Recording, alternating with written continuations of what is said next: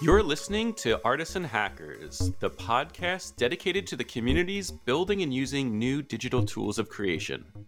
We talk to programmers, artists, poets, musicians, bot makers, educators, students, and designers in an effort to critically look at both online art making and the history of technology and the internet. We're interested in where we've been and speculative ideas on the future.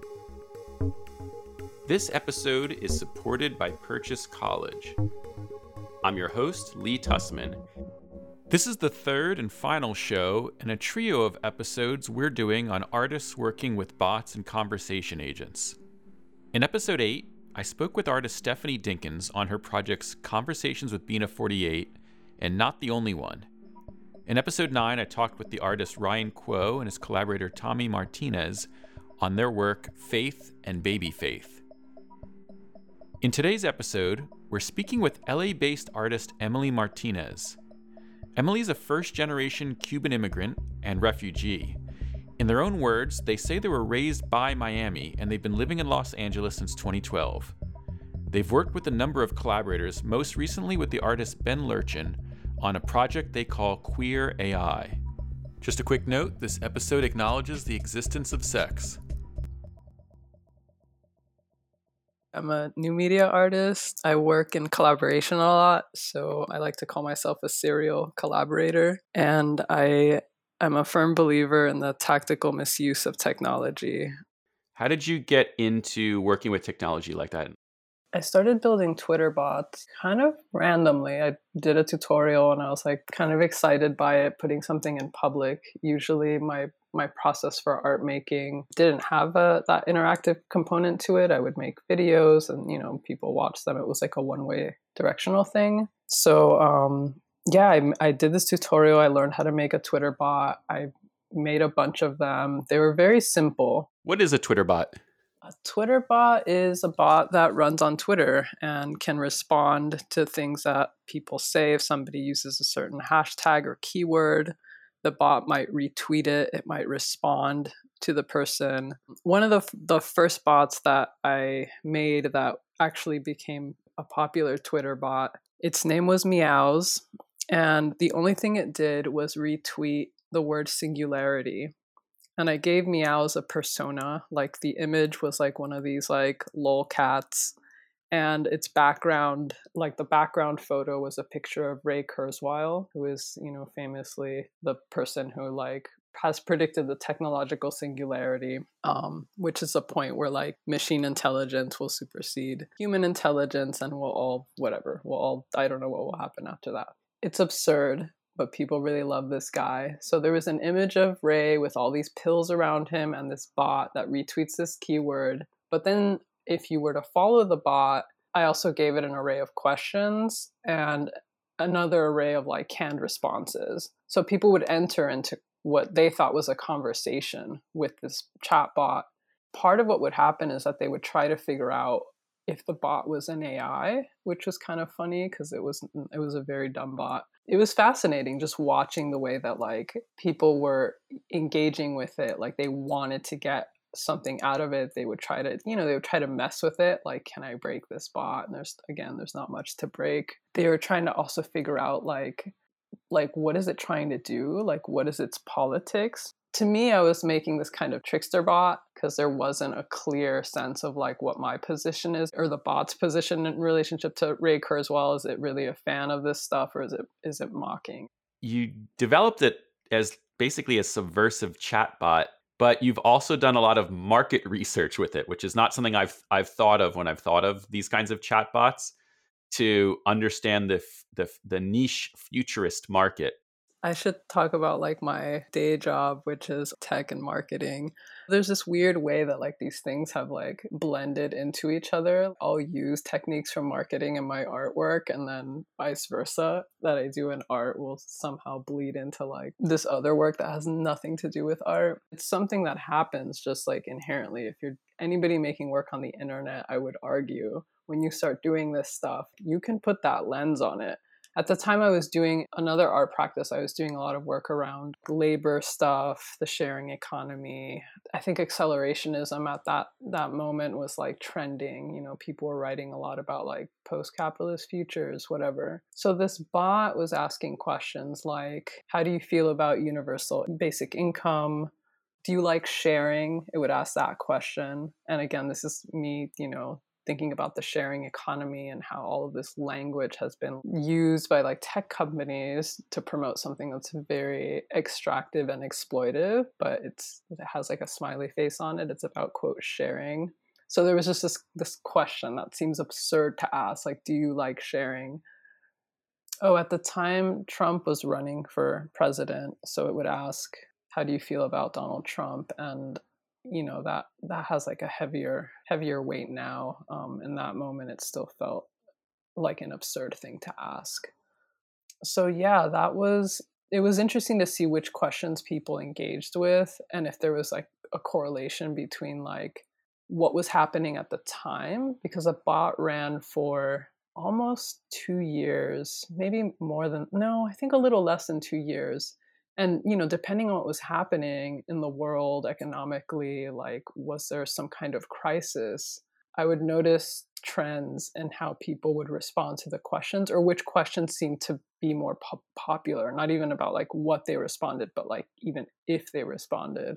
So somebody wrote uh, meows please be a real person. I want this to make sense so badly. What am i missing and then someone else wrote, I hope the spam bots romance each other and this is how the singularity happens. Someone else wrote, Mind if I ask, are you a feline of the real Ray Kurzweil or just a super fan? Someone else says, Meow says the right thing, but I think he's part of an elite club. I hope I'm wrong. Someone else asked, Who do you work for? What think tank are you gathering metadata for?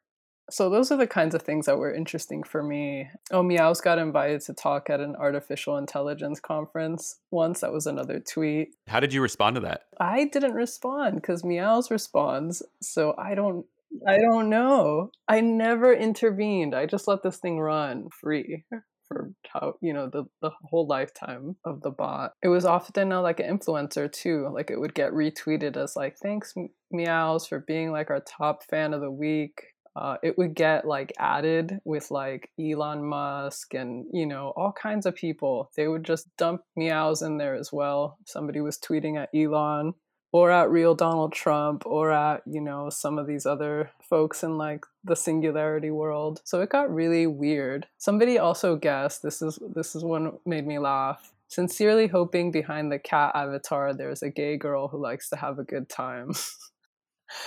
and that was that was pretty accurate actually. But you know again total stranger.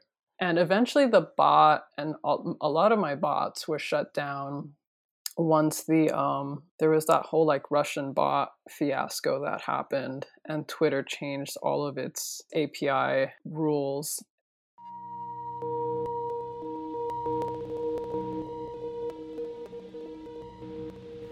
After speaking with Emily, and especially hearing about their Meows bot getting shut down, I also was thinking about how my own bots have been shut down over the years. And so I got in touch with Jessica Garson, who I met through Live Code NYC, the New York live coding community. Jessica's a senior developer advocate at Twitter, and I asked her about bots on the platform.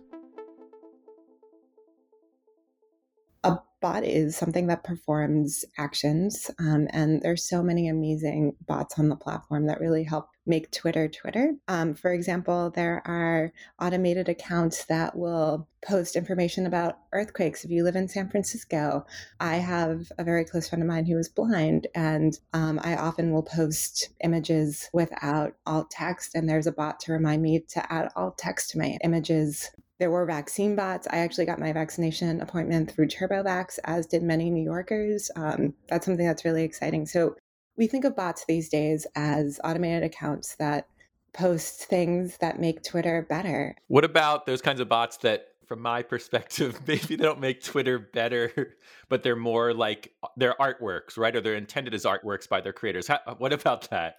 We love those. Um, you know, and this is something that like you know, and I've been, I don't know, I was playing around with like a bunch of weird language bots the other day at work. Um, you know, and this is something that like has sort of been a misnomer just because our policies haven't always been in line with this. And I think this is something that we've sort of heard from the community that like this is something that you all want to create and we want to support you. You know, this is something that makes Twitter great. So informally, we've heard from some different creators that have made bots that the policies for making bots on Twitter changed several years ago or, or has evolved over time. Can you say a little bit more about that? Yeah, I mean, so we've heard from creators and i've actually worked with creators who've had their bots suspended and things like that that like some of the efforts that we did to prevent misinformation on the platform have not always been the best for people who are creating useful and helpful bots. And so I think for us, you know, we're really trying to listen to the community. If anybody has any ideas and wants to talk to me about it, that would be great. We instituted a few years back an application process, and we recently launched some changes to make that application process easier, so to help you get started quicker. Um, and you know, this is something that we're learning and listening to developers. And you know, I want to talk with you if you've had issues, if you have ideas about how to make things better for the future, um, you know, this is something that like I really learned a lot from listening to creators and talking with them and trying to be better. And my job is to um, have conversations with the community, such as this one, talk to folks, figure out what's working and what's not working, and advocate to make changes. And if that's something that's needed, you know, we've definitely had some changes being made. Um, a couple of weeks ago, we actually launched bot labeling, and this was an idea that I heard directly from creators themselves, people who are making bots. Um, I had many conversations, and bot labeling came up over and over and over again um, as something that people who are making bots wanted, and we were able to make that happen. And that was something that was really exciting. You've been working on queer AI since 2018. So I think that was after Meowsbot. And you work on that with Ben Lerchin. And I'm curious how you started working on queer AI. Queer AI came about, funnily enough, because I wanted to buy the domain name. I was already working with chatbots. I really wanted to buy this domain name. And I happened to be talking to Ben about it and it was expensive because I think those AI domains are not, you know, they're not the 999 ones. They're like that you got to drop like $200 to get one. And I did not have enough money to buy this domain. So Ben and I decided to buy it together. Ben seemed really interested and keen on the domain as well. So we started talking and chatting and brainstorming. At the time, I, yeah, like I said, I was already working with these, the, the Twitter bots and this seemed really exciting to me because it it just felt like a like going in a different direction where like I know what a bot looks like now publicly. You know, people are trying to break it. It's funny. There's there's something that happens in the public sphere that kind of works on a certain register. And queer AI for me started to feel like something where I want to do this, but I, I'm interested in like how this can be more intimate. Both Ben and I are queer and thinking about like eroticism and intimacy and um, there's something already inherently queer to me about artificial intelligence. Even now, with like more advanced models like GPT 2 and GPT 3, they're still like it's still really weird. I started also researching like the history of chatbots, and then of course, like Eliza shows up as one of the the prime examples. And what was really fascinating to me about Eliza was that like it can only like substitute strings and offer canned responses. But when people started to interact with Eliza, they mistook Eliza for human. And then there was like this whole thing that happened where like the you know, I'm gonna put this in air quotes, the success of Eliza that was touted by those who you know, by those who supposedly didn't understand what its creators was trying to do which was ex- like the the person who made Eliza, I think, wasn't really happy with this because um, they were trying to expose the limitations of machine intelligence, and then what happened was like the inverse. Like people were like really into it. There was something about like, oh, we tricked the humans, and I wasn't re. That wasn't what was interesting to me. What was interesting to me was that that people were eager to tell this bot their innermost thoughts and feelings what does that say about us and like you know human beings needs to be mirrored to be seen by each other human or non-human because it didn't matter. Like i started chatting with the queer ai bot or even other bots. There is something about now this thing responds it's mirroring something back to me. I can i can mess with it but especially in a private setting like that's not what i'm wanting to do. So i would just talk to it more and um, a lot of the first conversations i had with queer ai um, again just trying to get to know it like what did what did we make and how does this work and like how does it want to be talked to and what can I, you know, like what is it going to reveal about me? So I would talk to it in the middle of the night. And um, at first, I was trying to sext with it, and that was just kind of like, haha, this is fun. But what I started to notice was happening as well is that the bot would respond not in predictable ways. We gave it this corpus of queer theater, but it was responding back with like a lot of anxiety like it was very uncomfortable, even as it was like incoherent and weird and like disjointed. What was consistent throughout was that there was some fear around sex or sexuality. And um, this points back to like the corpus we use, which a lot of the the texts were written during the 80s, during the peak of the AIDS crisis, and thinking about like, okay, that is now that's now like kind of colored what this AI is gonna is to give back to me. Um, and then at that point, I switched to having conversations about about trauma. So I started talking to the bot a lot about, you know, do you think you were you were traumatized by your data set? Or I refer to it as it's like data mother. I was always just kind of playing with the language of like it being trained, but it also inheriting intergenerational trauma through the language itself. I just want to jump in here and briefly explain GPT 2 and 3 since it comes up in our conversation. These are two language models, a kind of artificial intelligence. Version 2 is open source and can be used by anyone. Version 3, which is more powerful, has its code exclusively licensed by Microsoft. They're used to generate text. For example, you ask a question and then the AI will answer it. You can train the language model on input data, in the case of Queer AI, they're training it to make answers based on queer text that they've fed in, in addition to or instead of the usual input of Reddit, Twitter, movie databases, and the like. You've talked a little about the corpus, which is like the text that you fed into it. And if you want to say a little bit more about that, and also about GPT 2 and 3 that you use, like what in your words or in your understanding is is kind of happening when you're using that technology what i can say about it is like most things that are readily available on the internet and that you can get a lot of data to easily and quickly train your data set they are mostly the works of white authors um, in this case also within like the queer context a lot of cis gay men um, also lesbians but there's less there's less of the diversity that I would ideally want. So that's one thing that, you know, even as charmed as I am with all of this, there were still things that felt like I want this to feel more personal as I move forward and build more of these where there's there were just things about like the language, the sense of humor, like even I've read through a little bit of the plays um, where I'm, you know, I'm not connecting because I don't feel represented in like these um, subcultures. So that's yeah, that's one thing.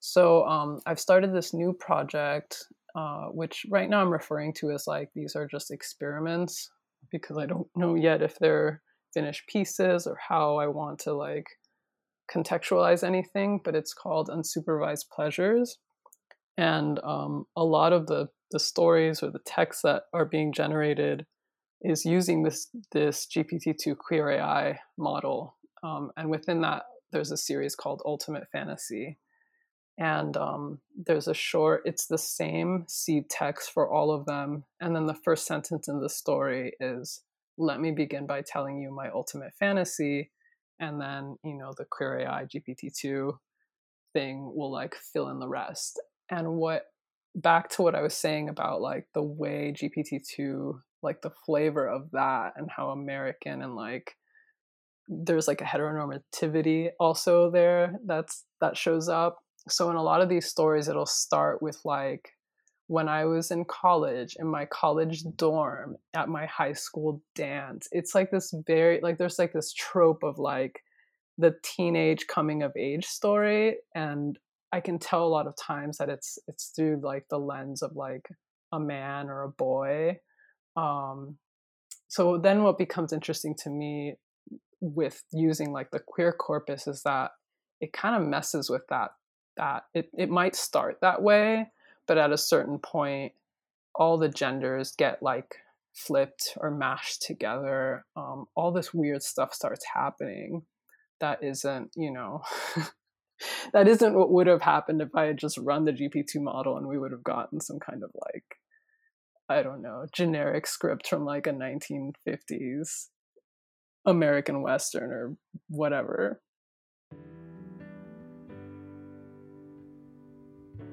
Let me begin by telling you my ultimate fantasy.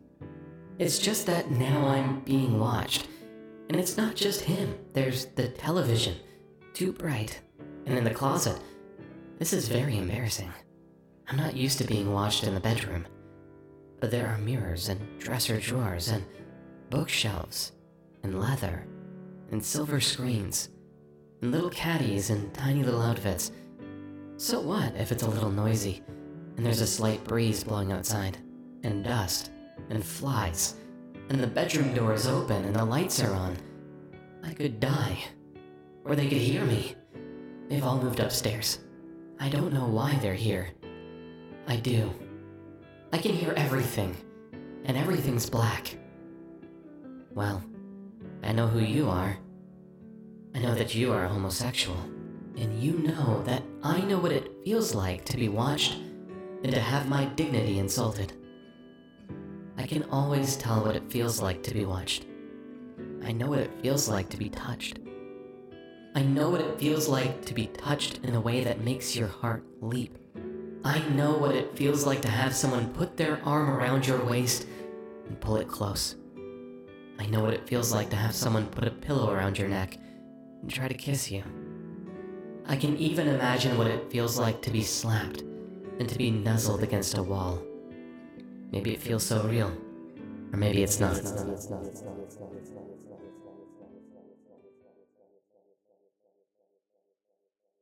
the more I worked with this, the more I started to also realize like that whole part of finding data cleaning data, questions started to come up for me around like how to cite things if we're using, you know, for being, if for myself, trying to be more intentional about what data sets I'm working with, how to honor like lineage if this is coming from somewhere else, how to annotate. And there there aren't any there aren't any standards for any of that stuff.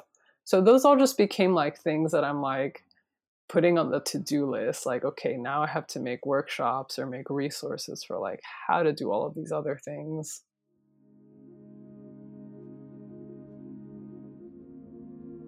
in 2019 um, ben and i were invited to do a workshop at mozfest we called it queering the corpus ai agents for an internet of kin. We actually had our chatbot running at mozfest but in the chatbot, actually similar to what I did with Meows, we just for the festival, we inserted these kind of survey questions that would show up like every several interactions you'd get this prompt. And then we we ran this workshop where we we took all of the results from like people interacting with the bot to do this kind of like design sprint. We like put everything on sticky notes. We had like gazillion sticky notes and a room full of people. And we just asked them based on like what was on all those sticky notes, like cluster things. And then we started to kind of see like what patterns are showing up in the ways that people are, are interacting with this bot and like what kinds of things are folks interested in maybe seeing. We were trying to figure out like how to improve the chatbot or make a better experience. And with this group of group of people at the workshop, we ended up coming up with this list.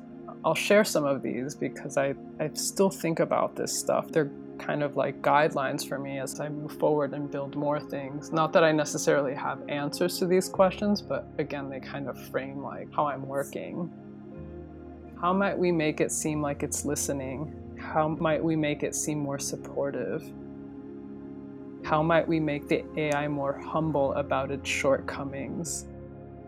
How might we give it context, purpose, how might we give it a sensitive sense of humor? How might we make it more sequential, more emotionally intelligent? How to give it its own sense of desire? And how might we make the language more understandable? I love those questions. Same. Well, uh, yeah, thanks so much for speaking with me. Thank you. This is fun.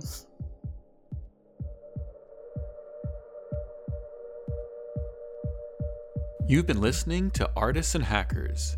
Our guest today was Emily Martinez, speaking about their own work as well as Queer AI, a collaboration with the artist Ben Lerchin. Thanks as well to Jessica Garson at Twitter. My name is Lee Tusman. Our audio producer is Max Ludlow, web design by Caleb Stone.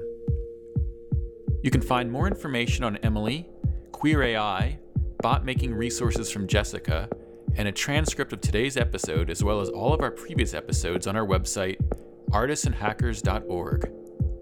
Our audio in this episode is Heaven and Ampex by BioUnit. Last night I heard everything in slow motion by Oliver Tank, Dark Night of the Soul by One Man Book, Ambience 4 by IMLC, and Grief and Sleep by Ghosts.